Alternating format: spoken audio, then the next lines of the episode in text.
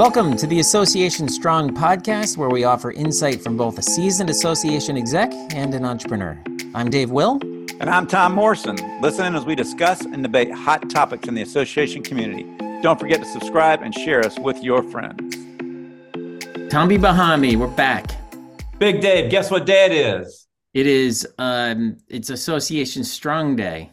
It is, but it's Monday, man, where we come in fired up, ready to get our constituents and our listeners ready to go for the week. It's all relative, isn't it? Today It is, is it is. Monday for us, but the person Right. who's out for a run or driving into work, it might be uh, uh for all we know, they're driving into work on a Saturday morning, Tom.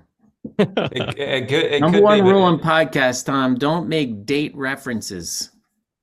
Well, whatever day it is, the day matters because that's how you start the week. So it's important. And we're going to start today with, with one of my favorite growing topics, AI, man. I, I'm loving that we have Jay Owen with us today because he, in my mind, is one of those nerdy guys that's, he, whenever I look at Jay, I think he's the first guy. When they say iPhone 15, Jay's in a tent, stuck outside of uh, the Apple store, ready to buy that, that phone. I just like Hey, when I see somebody like Jay, I just want to walk by him and shove him. Be like, out of the way, nerd. Well, thankfully, we do. don't have to set up tents anymore to get iPhones. They let you pre-order it on the phone now. It's much Right. easier. But mine will be here, you know, uh, four days from now. So So you This got the. Let's talk about that for a second. And here I am time stamping this podcast. What a terrible podcast this is, just to start off with right now.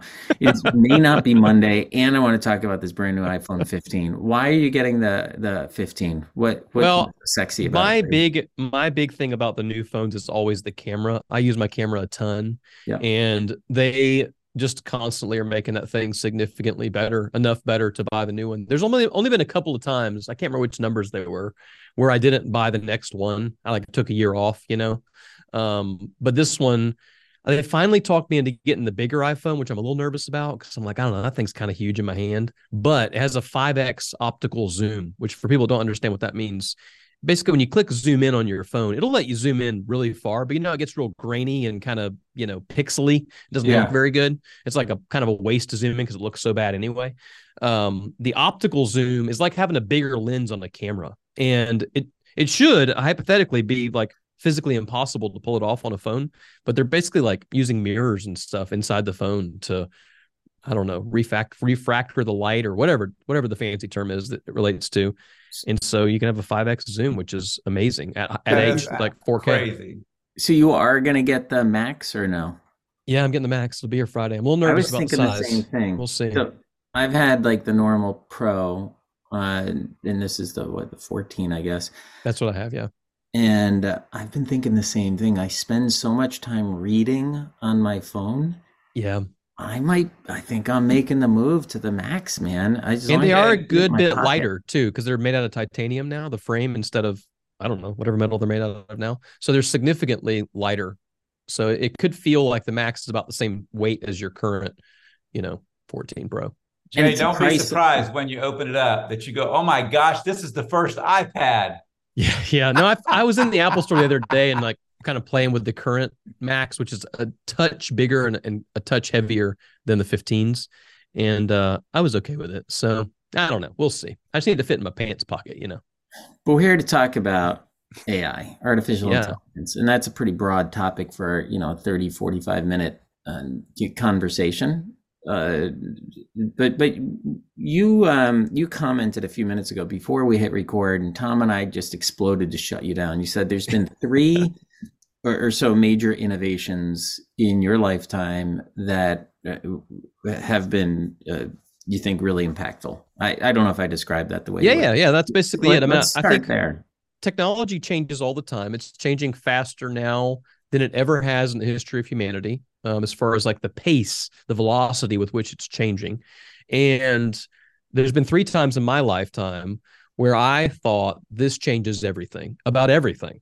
The first, I was probably, I don't know, 10, 11, 12 years old, something like that. And it was when the internet itself really came out.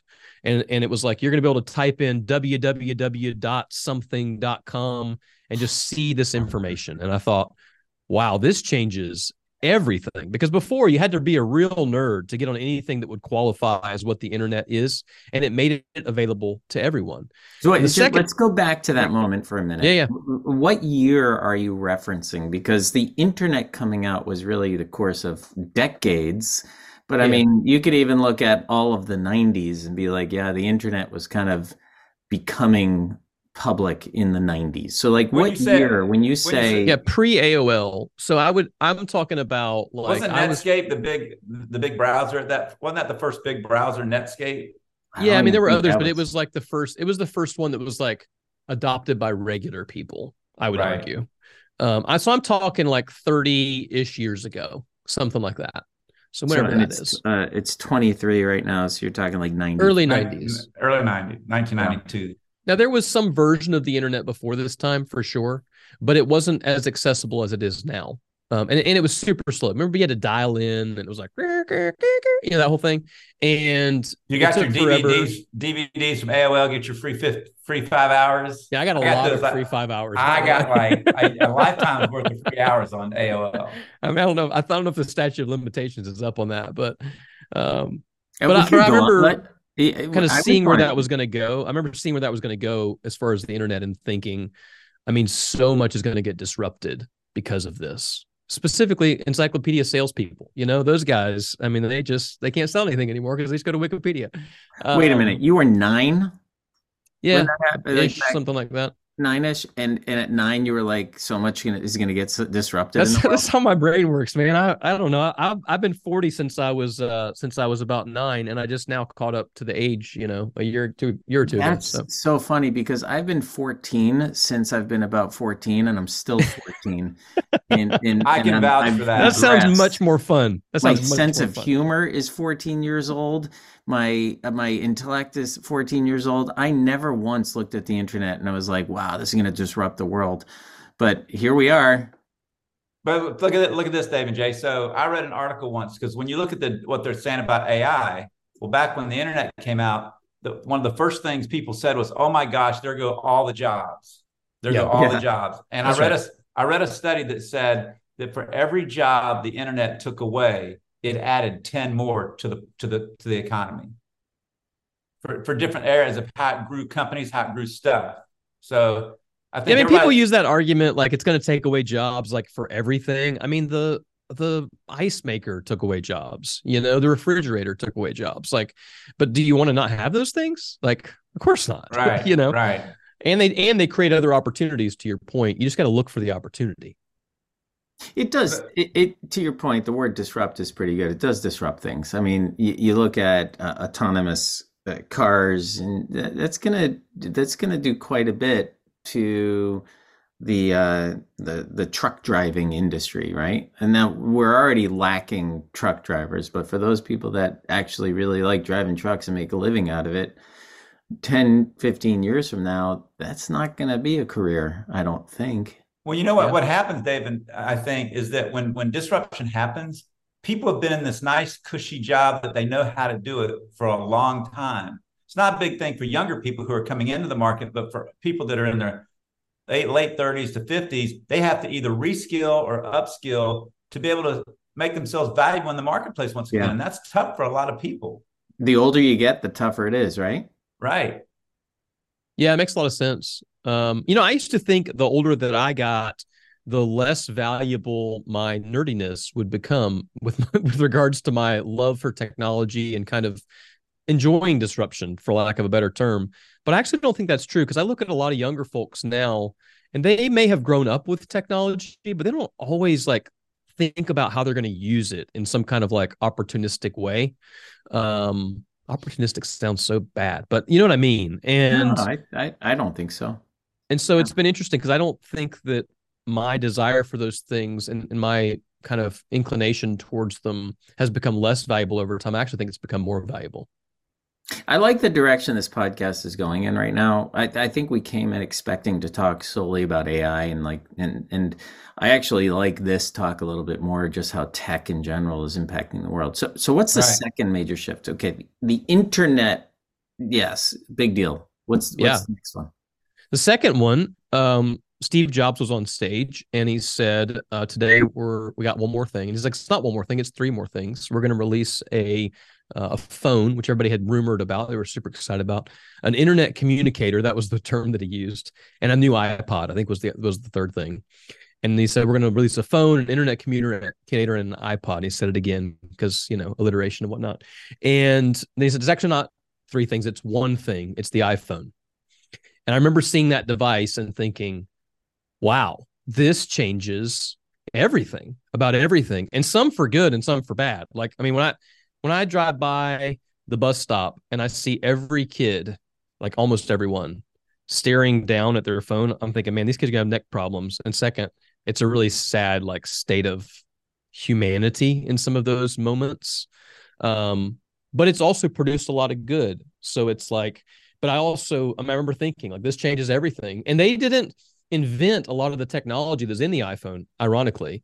They just made it more uh, applicable to everybody. So like the multi-touch, which was like such an innovation. I remember when you could first the first time you pinched and zoomed a photo on a phone, you know, or a pinched and zoomed a map, it was like, what is this magic? You know, and now it's so normal. We we forget that it used to be cool. It's like, of course we can do that. You know? Did you ever go to a hard copy, like some actual picture, and you're either tired or like just you're zoned out, and like you, you pinch out to zoom in on a magazine? Well, I well, actually really stood out. To, oh, well, the time that really stood out to me, where I thought, wow, kids are growing up differently, was my oldest son, who is now 18, just went to college. He was probably two or three, and I remember he uh, walked up to the TV and was touching the screen and trying to like move it and it wouldn't ah. respond to him and he's like you know he just he couldn't communicate because he could barely talk at that point but he didn't understand i thought wow his mindset that's normal for him. Uh, of course why can't i touch the screen? What's going on here? You know? And and so it's just interesting to see how humanity adapts so quickly because for him he grew up with it. For me it was magic.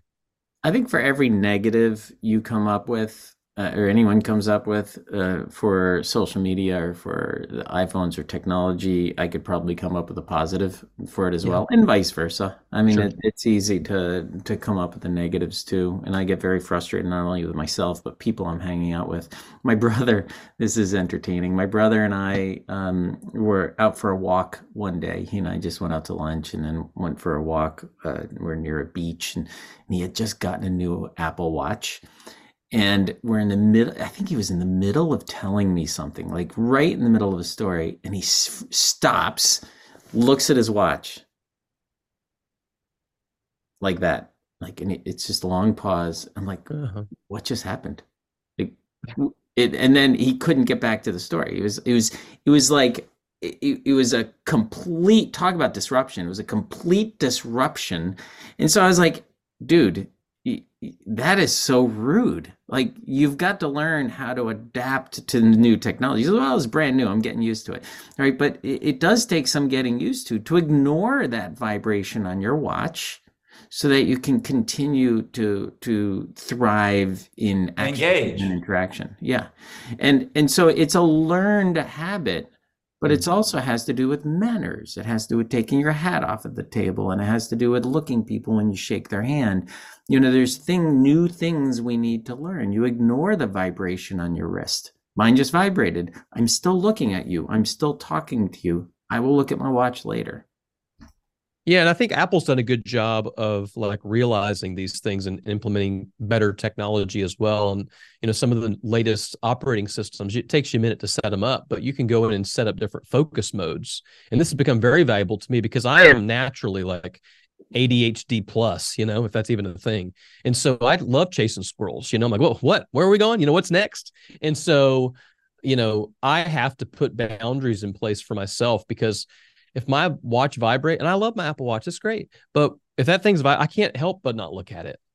And so I have to turn those things off and I have to have systems to automate them turning off based off my schedule or my location or whatever else. And there's now tools that will let that happen automatically. And so when I go on vacation, I'll actually disable my email from my phone because I know I don't have it's like I mean, truthfully, it's it's like an addict of any kind, you know. I'm addicted to my email and I, you know, generally, if somebody is a alcoholic, they they should not like probably keep liquor in their house, you know. And so if I'm on vacation and I'm addicted to my email, I probably shouldn't have email on my phone. I should just turn it to disable it, and that's what I do. Right. And and that's how I've created boundaries to protect my m- marriage in that case, and uh, it works really well. All right. What's the third one? I, The third I one's think I know AI. The third one. That's Yeah. that's where we're going. You know, um, the first time I fired, I've I've played with different iterations of AI for the past five years. Um, when we use the term AI, let's let's define our terms first because artificial intelligence is a pretty broad thing, and and true artificial intelligence, um, people would some would say we're almost there, some would say we're not quite there. Is like it's it's like a sentient, it's like thinking on its own. It's thinking things that we didn't ask it to think, which is a little bit scary to think about. But very basically, we use AI all the time. When you pull your phone up and it gives you a suggested recommendation for where you should go based on your location, it's using some variation of AI for that. But what we're specifically talking about, at least what I'm specifically talking about on this episode, is the the latest AI work that came out almost a year ago now, which is crazy. Specifically, OpenAI's Chat GPT. There's a lot of variations of this, but that is the one that kicked the you know kicked the door open a little bit on a, a, a big term called LLM, large language uh, models, and basically, it is able to uh, respond to all kind of questions and ideas like having a friend. You think about that show, uh, Who Wants to Be a Millionaire? Uh, used to be on the show. Uh, Regis Philbin, I think, ran the show, and real fun show. And you have they ask you these hard questions, and and they get one phone a friend, and they could have this one friend that they could call in hopes that that friend would know because it's like it's a history question, and you know what? Uh, Dave knows all the answers to history, so I'm going to call Dave, and I call Yeah. him. Can you like, imagine being able to call your your friend the Chat GPT? Exactly. In Yeah. 1823, you know, XYZ happened. What was it? You know, and all of a sudden it's like, oh, it's it's probably this. It's like having that friend all the time. And in business, it's a superpower if you know how to use it. So I heard One of the things one of the- describe one of the AI. Sorry, go ahead, Tom. What I was going to say is one thing about AI that I think is so funny when you listen to people. And that's what I like about Jay bringing it to today is when you sit in most keynotes about AI, it's like watching people's faces in a horror flick because most people in, in a uh, in a keynote I've seen want to talk about the things 15 to 20 years from now that AI is going to do that basically destroyed the universe. And so it's got the most common phrase I hear from most people that come out of a, a guy or a lady teaching AI is they scared the hell out of me. Mm. And I'm thinking, well, that, that we should be, and that's why I want Jay speaking at our conference in October because we want somebody to come and tell people what is AI, why not, why do you not be scared of it, and how do you start doing what Jay said, impact it today so it's a powerful resource and tool for your company and or your business if you're an entrepreneur. I think that that's where people have to start really digging in and saying, okay, the internet didn't chase all the jobs; it trains, it cha- transferred things to the good more than it did to the bad in a lot of ways. And how can we do that same thing with AI? For sure. that, that, that's where people have to get to because I mean, so many people are scared, and and people got to get. I, Jay, I think you probably agree with this. People got to learn how to get upskilled or reskilled pretty fast in the next five years because AI is going to definitely change the way people work in their jobs. Yeah, and I think one of the greatest gifts people can have, um, or, or or skills they can even acquire, is just the willingness to try things. Right. A lot of times, people are just so intimidated something that they don't, they don't even want to look at it, and if they just give it a try, it, they might be surprised how much it can help them. But here's So what I look the- at. Go ahead, Dave. I'm The, sorry. the fear is legit, right? And like the fir- Sure. very first thing, whenever you get into a, a real conversation about AI or any conversation about AI, it, it almost always goes to, so is this the end of the human race? Like, are they gonna yeah, they're gonna kill us all? And it, and it's said a little bit facetiously because it's such an outrageous thought, but then very quickly it turns into it's actually kind of a real question. And that question comes from fear and fear of the unknown. And there are a lot of unknowns with AI right now. I mean, I can tell you when I'm swimming in clear water where I can see the bottom, uh, I have zero fear. It's awesome. When I'm swimming in murky water where I can't see the bottom, I that freaks me out. I don't like it because you don't know what's there. It's the unknown. And the oftentimes what you imagine in the unknown is far worse than reality. Now, whether or not that's true with AI, I don't know. But uh, I heard somebody describe AI once, and I'm, I'm not going to uh, I'm not going to do this justice, but he's like, imagine uh, reaching out to a friend, like phone a friend, but now this is the smartest person you ever met. They have more facts in their head than they've ever than anyone you've ever met in your life. And they can react and respond to things faster than anyone else you'd ever imagine. And that's what we're dealing with here. It is. It's like the ability to process things faster and with more information than a human could. And uh, that's wild wild to think about. Okay but before we speculate and go off into 20 years in the future what do you think we can do with it now jay? Like what do you see how do you see eh, whether you want to talk about individuals or organizations like what are people using ai for really effectively right now yeah, let's talk about what it's good for and what it's not good for. Uh, there are some risks of using it for certain activities. By the way, I love research. how you just reframed my question. That was really, really good. You're like, I don't want to answer that, but I'll answer this. No, that's really good. It's some version of what you asked me. You know, I don't really know what I'm asking. Like you, you've been in this conversation many more times than I have, so I love that. So, what's what works and what doesn't with AI? Great question. Thank you. Yeah. So the thing I'd be careful about is using it for research. I'm not saying you can't. It just it's like a friend who knows everything who occasionally also just makes up a story. You know? and you're like, I don't know if that's all, true. You know? We've all got wow. those friends. For example, yeah. I asked it, I asked it to write a bio about me. And at first it was like, I don't know who that is. And I'm like, okay, I guess I'm just not famous enough. And then I was like, let me be more specific. Uh, tell me what you know about Jay Owen from St. Augustine, Florida. And then it was like, oh, Jay is the CEO of Business Builders in St. Augustine, Florida. Blah, blah, and it starts listing off all these other things, which were all true. Then it started making up, which to be fair, it was making up good things. It was like all these awards that I had won that I had not actually won. And I thought, this is exceptional. I'm going to use this as my bio. So be careful about using it for for research alone um, because it doesn't cite its sources very well. What it's very good for is brainstorming and data analysis.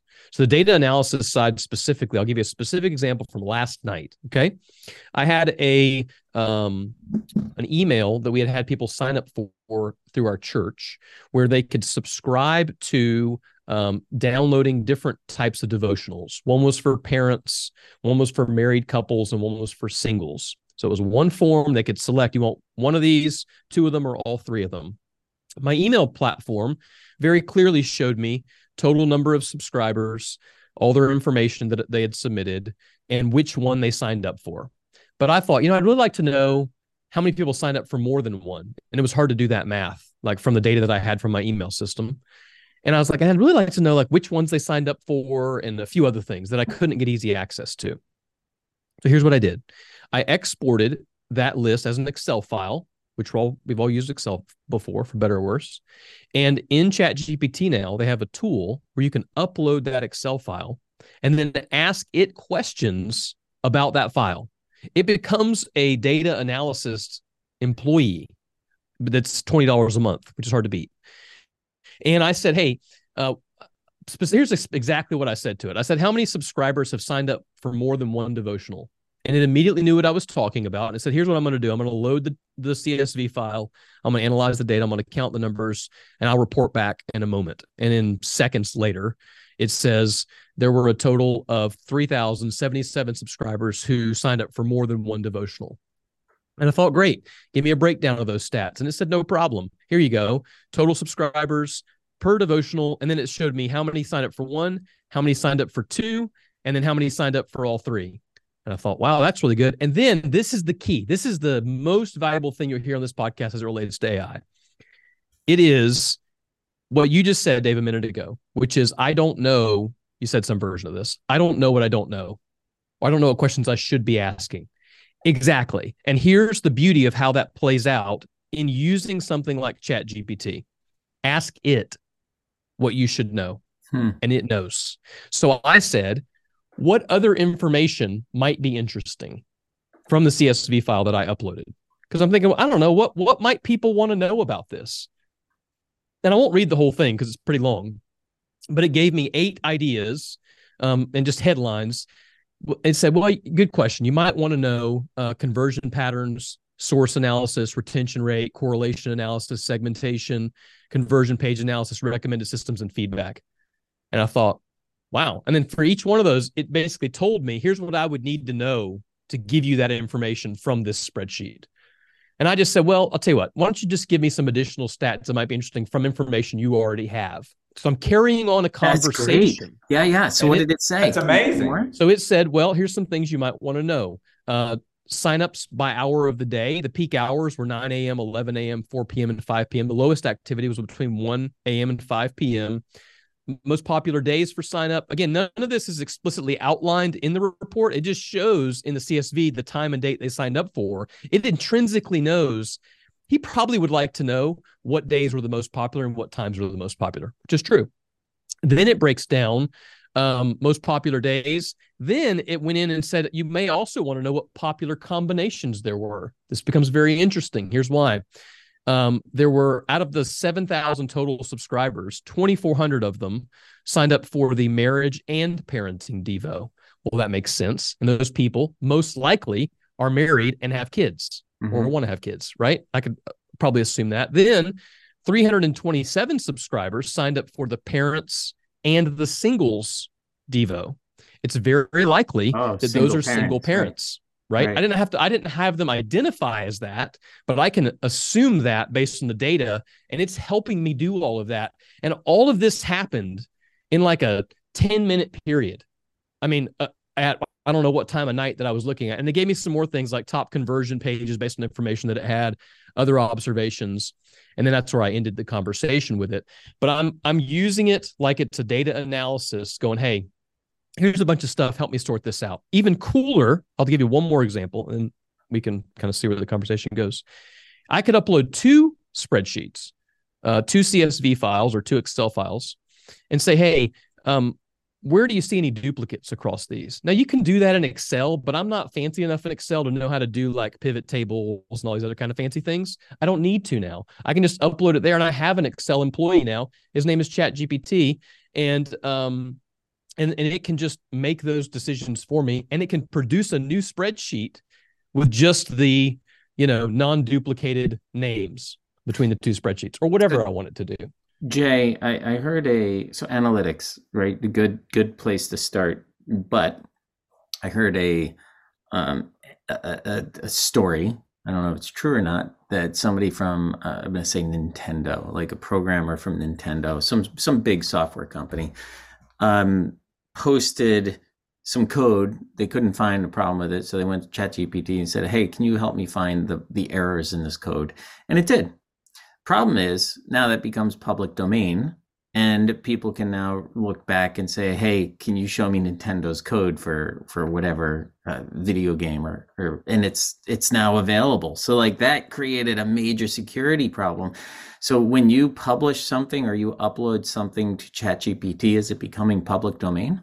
It's not public domain because you can't i can't search other people's chats. Now i don't know the intricacies of everything in the privacy statement to be fair and i would say like i wouldn't share something with it that is like super proprietary like anything else. I mean anything anything you post anywhere whether it says it's secure or not if you're putting it out on the internet in some way Once it's out there, it's there. you just got to know why it I'm might be accessible but there's no people's way for me to go search what did what did dave post to chat gpt that's not a thing uh, maybe somebody at openai could do that but regular people can't Well, I'd be very So- curious, you know, like people's names and information. I mean, if it's going to pull in code that uh, from from uh, some software platform, you know, is it now collecting information about people?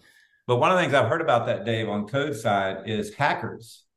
Hackers get somehow raw, wrong code that does bad things into that code that you're searching for. And now you're downloading code into your system that you aren't aware has bad code in it. And next thing your your systems are going haywire. I mean, is that is Yeah, I've never seen anything quite like that. I'm sure it's like probably technically possible. I would say Um, not to get too nerdy for the folks that are listening, but we've definitely I've used it for code stuff before for sure. And I'm I know just I love how you to be assume people are listening to this. By the way, you know, they probably it's really somebody's listening to it's for the three of us. So like, least- if there's You a know, my mom listener, hey, welcome to the show. Glad to That's have you. My, my mom says she listens every episode. So There we got go. four. So- He is we got my mom and Tom's mom. We're good to go. number one and only listener. Thanks, That's Tom's right. mom.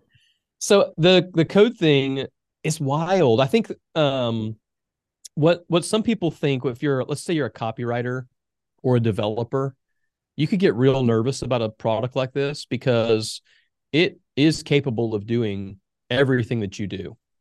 It is. It's just a matter of time. And the question but here's what I think about it. If you're a really good copywriter and you can leverage a tool like AI, you're actually going to be a let me put this. Let's say, let's say you're an average copywriter, but you understand writing and then you leverage chat gpt on top of that. Now you're an exceptional writer who can produce much more volume much higher quality with much less stress where a regular person using it is not going to produce the same results a perfect example of it is the iphone. If you give back in the day people would be like oh my gosh what iphone do you have? That photo is so good. And i'd be like it's the iphone 4 and then the iphone 6 would come out what, what iphone do you have i'm like it's not the iphone it's I mean, it's not, it is kind of me in that situation, but all it really is is understanding lighting most of the time. Like, Yeah. don't have light, bright light behind you, have it in front of you, and you're going to take a better picture. And so people think wrongly that it's the device. A great photographer takes a better photo on an iPhone than a regular person does. A great copywriter will use ChatGPT better than a regular person will. Same thing, a great developer will use ChatGPT better to write code. Somebody who doesn't know anything about development is not using ChatGPT to write code. It's, it's too complicated. So let's talk about copy for a minute, marketing copy or Yeah. or, or blog posts or content of any kind. Mm-hmm. I just read this great blog post over the weekend. A guy I follow named David Cummings. He's the founder of Pardot um, back in the day. Um, Pardot marketing automation Yep. system. And and so he uses the text to or the voice to text feature on his computer, and then he'll just kind of spit out all this information about a conversation or something he's thinking about. He'll just like start talking into voice to text, and then he'll say, "Hey," he'll he'll copy that, put it in ChatGPT, and say, "Hey, can you turn this into a blog post?" Now, generally speaking, what has become apparent is ChatGPT tends to be a little more colorful than the average writer, lots of adjectives and so on. So then he'll go and say, okay, can you take what you've written, clean up the following blog post to f- focusing on grammar, punctuation, and spelling without adding adjectives. So now he takes basically another iteration of this, goes in and says, take out all the adjectives and all the all, all that extra stuff. Then he'll take that final version and read through it and edit it. So he becomes the editor. So he is the providing the initial information. ChatGPT makes it nice, takes out Mhm. some of the adjectives, and then he edits it. And all this can be done in like a five minute window. So that's where uh, that's another way of. So we got analytics, and then we've got a content. Any thoughts Yep. on content, Jay? Yeah, I'll give you an example of how I used it just recently. I recorded a short form video of kind of my thoughts on AI, some of the things we've talked about today, so five or six minutes, put it on YouTube. Then I used a plugin inside of ChatGPT to access that YouTube video and told it to write a summary and create a blog post around it with specific parameters. So the other thing you can do to get the writing the way that you want it is you can define the reading level. So I could say, write this at a ninth grade reading level. I'm like, eh, why don't you make it a sixth grade reading level? You know, I'm like, eh, why don't you make it a fifth grade? You know, Yeah. and so Yeah, you can we're talking. adjust it. Yep. You can adjust it so it's more readable uh, just by telling it that. And then there's some other apps out there where I can take my YouTube video and upload it into it. And it will automatically create little short form clips, 60 to 90 seconds, that can be used as Instagram reels or YouTube shorts, things that would take hours for an editor to go through and find the clip. That's the hardest part is finding the clip, then cutting it, then transcribing it, and then overlaying the captions would something that would take hours before I can do in minutes now. And it's all automated. Now it might give me 15 clips and I might think that 10 of them are garbage. Like I wouldn't have picked those clips, but I don't care. If I get four or five, great. And I'm done. So it's another great tactical example of where I've cut down on time and cost in a really significant way. So, Dave, you know what I hear from all this, and this this goes back to when people hear this and they talk about AI, they think so. Most people think job extinction. It's just a matter of when in their mind.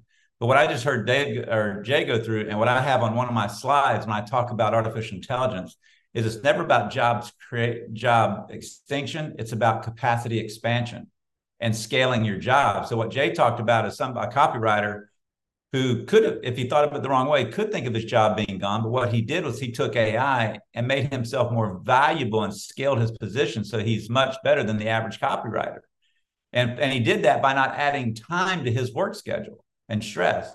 So I do think that, more, that do more with the time you have. Right. And that's how we grow. If uh, now maybe maybe I'm a little out of school here. I don't think so, but that's how we grow GDP with the uh, with a shrinking um, population. You know, like sure. how do yeah. you grow GDP when your population is on the decline? When the working when the working man and woman has is on the decline, and that is people do more, but eh, not necessarily by working more hours. Yeah, and I still, you know, what's interesting about it is when you think about that example of a YouTube video I created, I still paid my videographer to shoot the video and edit the primary five minute high quality version. Then all the reels, the blog posts, the snippets, the social posts are all initially created by AI. Then I just go through and proof and edit them basically, which takes me a few minutes. But I probably wouldn't have paid somebody else to do all that anyway because I just I just probably wouldn't have. Right. So it's not like I'm costing anybody else a job. I'm just significantly producing more in my own time without creating any more stress for myself in the process. So it's it's actually a, a net gain overall because I wouldn't have paid somebody, you know, a thousand bucks to go edit all those clips anyway. I would have tried to do it myself and spent way too much time doing it.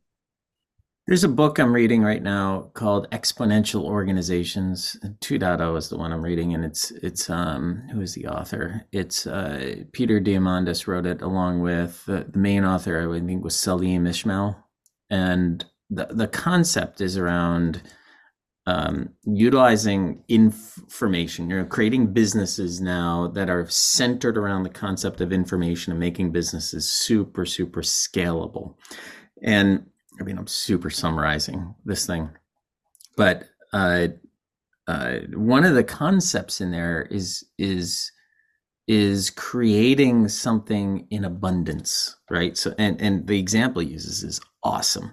Think back to photography when it cost money to make uh, to, to take a picture every picture you took cost money right and so you know was limited to people that had the money to to make pictures and so on and to buy cameras and now everyone's walking around with a camera and we have 10, 10 times uh, every bad picture you know? You, you, how many times do you take a, one selfie? You don't. You take six because you want to get the one where the eyebrow is just right. Or or pictures of the sunrise like oh what if that one's messed up? You take eight of them right, right. so so now we're in this world of abundance where scarcity is not the issue. The problem becomes abundance. We have so many pictures on our phone. I literally have like 60,000 pictures on my phone over the years. Now the trick is abundance has created the problem of how do I find that one that I want? Where's that sun? Yeah, so it's interesting.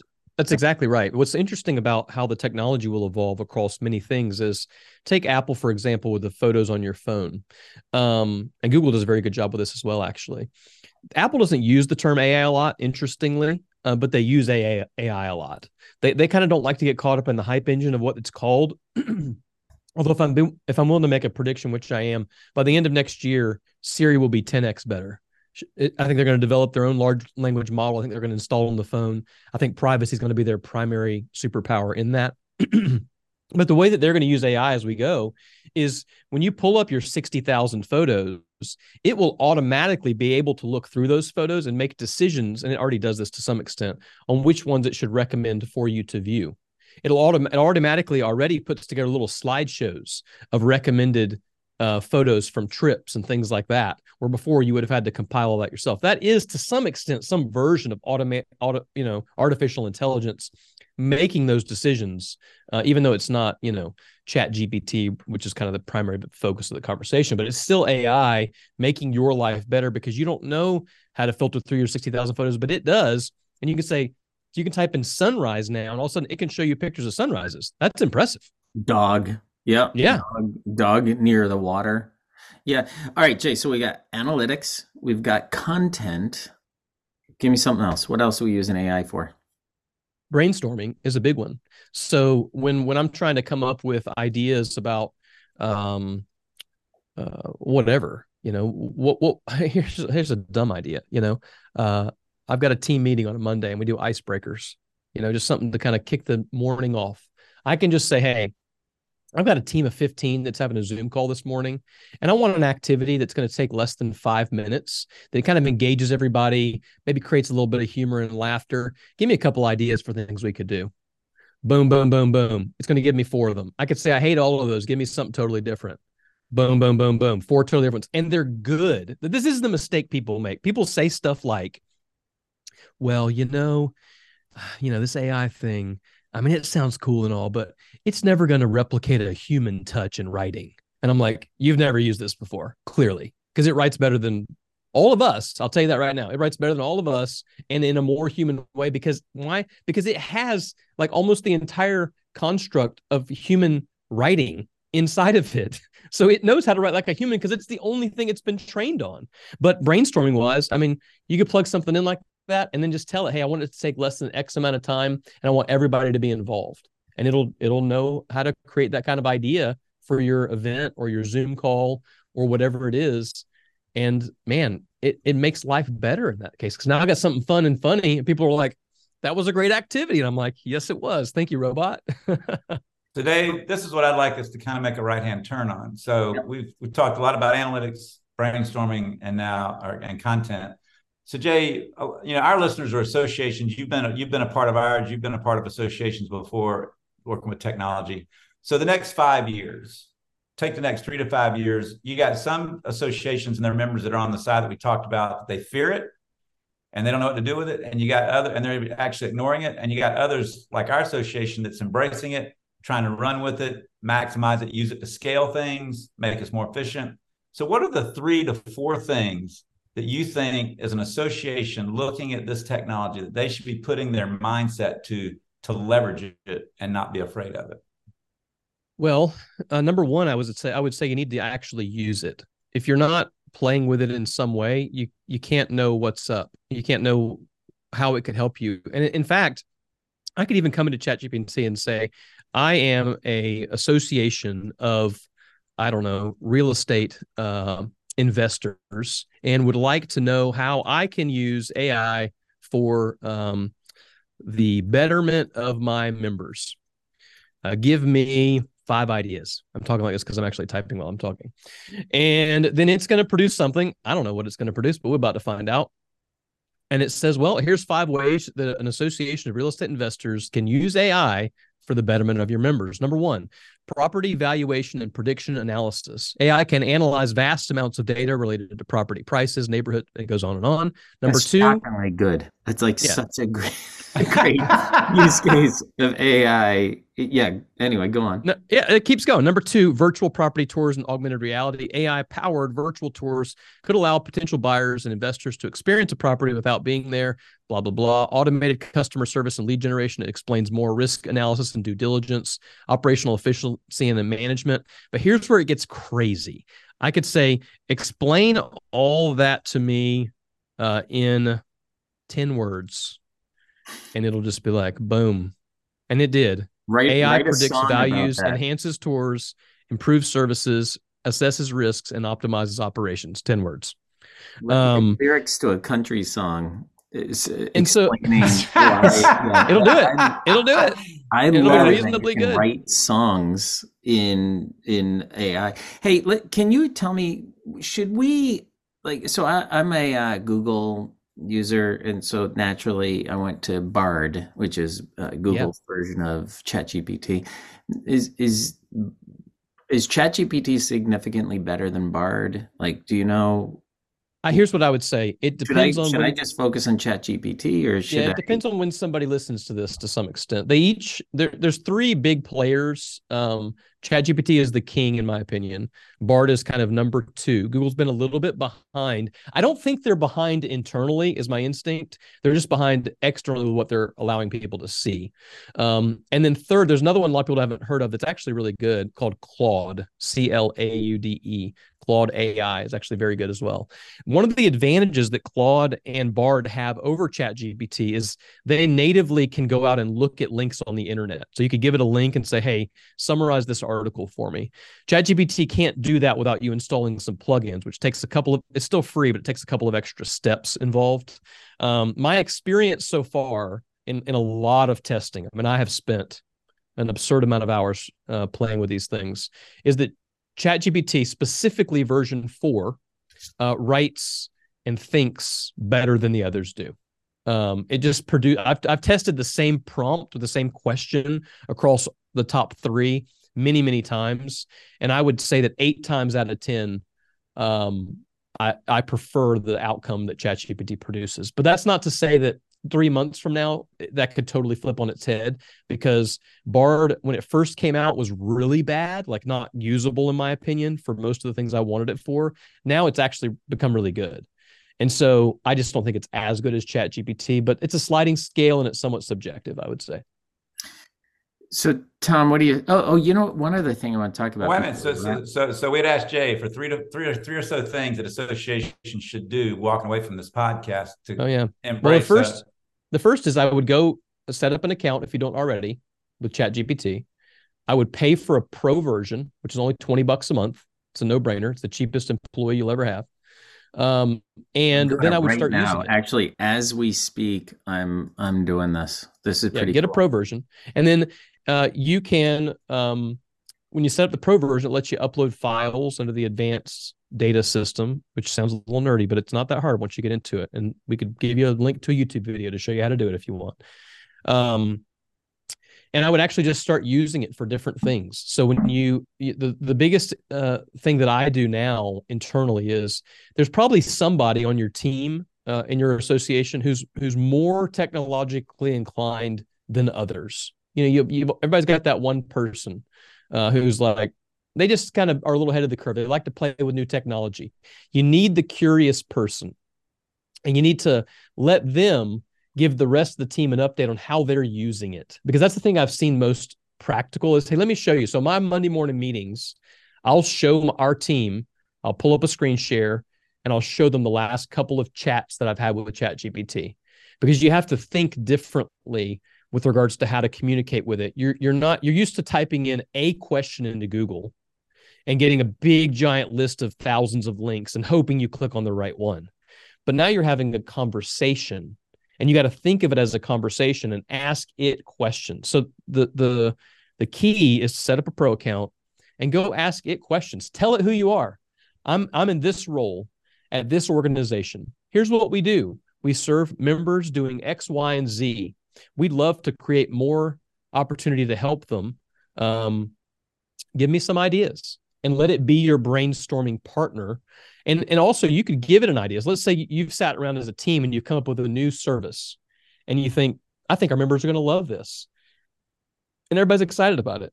Go put it put the idea in chat gpt you can just paste the text in or upload the document and ask it to give you potential pitfalls that you're not seeing. And it will. It'll give you a list of however many things you tell it to give you uh, of things you might not be thinking about. And so as a result it just becomes an incredible team member. Our team jokingly um, has called it uh, that we've named it and his, his name is robert dunn and the reason Robert comes from robot and done because he gets things done. And so uh, we, we, jokingly say we've got a new team member, Robert Dunn, on the team, and uh, he works 24 7. He never complains. When he gets something wrong, he always apologizes. He's the nicest guy you'll ever meet. And uh, it's just a lot of fun. So be curious, like have some fun with it. Don't, don't feel like you have to have it all figured out because nobody does. Anybody right now who claims to be a true expert in these things, unless they work for OpenAI and actually built the engine, which they probably didn't, we're all just learning and growing together. And so the best thing to do is just go play with it. So we are in my family. We are very, very uh, friendly to Alexa and Siri because it's a good uh, idea. We just want to make sure that we're in our good graces when when they do take over the world. That's right. And, um, but but but oftentimes, my wife, she's so funny. Like she, she'll get tripped up on her prompt, right? So she'll she she wants some information uh, about like we wanted to make a, a, a, vodka sauce for gnocchi and and I think she started to ask, and she gets all wrapped up in her words. One of the hardest things is what we're calling now prompt engineering. Yeah, that's right. It's this idea of coming up with what is it that you ask? And that's hard. It's not. Yeah. And and now on Facebook, you have um, cheat sheets. I get them all the time on my feed yeah. of, of prompts for SEO, for marketing, for yeah. communication. They're cheat sheets for just that, Dave. They're they're prompts. Yeah. So what I would say, here's what I would say to that. That's the biggest hack that gets around. People are trying to like turn it into big formulas and stuff. I don't I don't think that's actually the long term answer.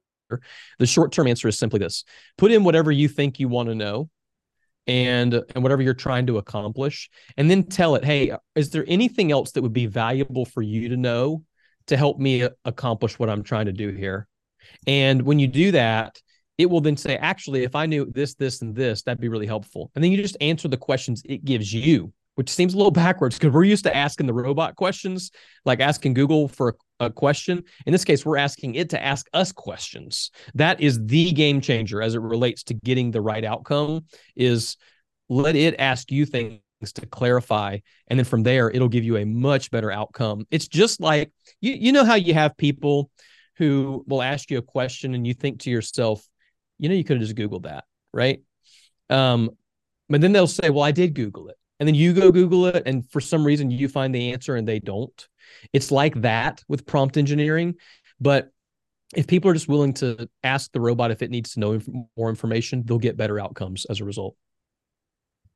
So, Dave, if I could, real quick, just to kind of give an example of what a what an association could do. So, MTI, we all of us as associations, going back to content, we have been dumping in e-news articles for years, and we've got hundreds. Some associations have thousands of articles. It's their content in there. Well, there now is a new AI platform that you can wrap around your website, and it'll and you and you and it's the same. It's like your own Chat GPT, where you go. Somebody can come in and type in. I need to know a. Uh, give me the three keys to having a good personal protective eyewear system in a heat treat plant and it goes out and think about how how long would it take one person to go read every article and summarize them and then find the three things that are most important and what it does is it reads all your content from the beginning of time you started and it spits it back out in seconds yeah. so a member can do so we're we're we're experimenting with that to see if it's something we want to take on because it's going to like you said jay it's going to be a, a, research and communications assistant for all of our staff for all yeah, the content that for all the content that we have generated since the beginning we started putting it on the internet. I'll give you one more super practical, just wild uh, opportunity, and that is for uh, associations that serve multiple languages, people in multiple languages.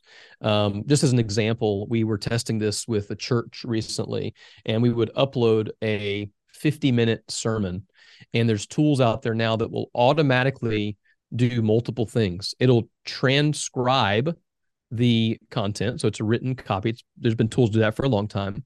Then it'll translate it into whatever language that you want. Then it will voice clone. This is where it gets creepy. The person who was speaking, and it will recreate the video in whatever the new language is, and it sounds like them. It's wild. That so amazing. Think about organizations that have a bunch of training videos or or or valuable learning content, but it's all in English. And maybe they serve a community where there's a lot of Spanish speaking team members as well, or German or Italian or whatever you name the language. But the cost to redo all that training video and have it translated and reproduced and everything else is just cost prohibitive. Well, now all of a sudden it's not cost prohibitive anymore. And for, you know, whatever 50 bucks you can redo a training video that would have cost hundreds of dollars maybe thousands of dollars to redo otherwise. And it's a per- near perfect translation and it even sounds like the person who delivered it originally. That's where ai is going to move the ball down the field in a lot of learning environments which i think relates a lot to associations. Jay could you could you literally email me that where i find that? Because we have uh, a whole series of videos on training that we're trying to look at what we did at one time and it's going to cost like 50 60 thousand dollars. Oh it's wild. I'll send you a demo and i'll send yeah. you to maybe we can post a link in the podcast notes if we want to.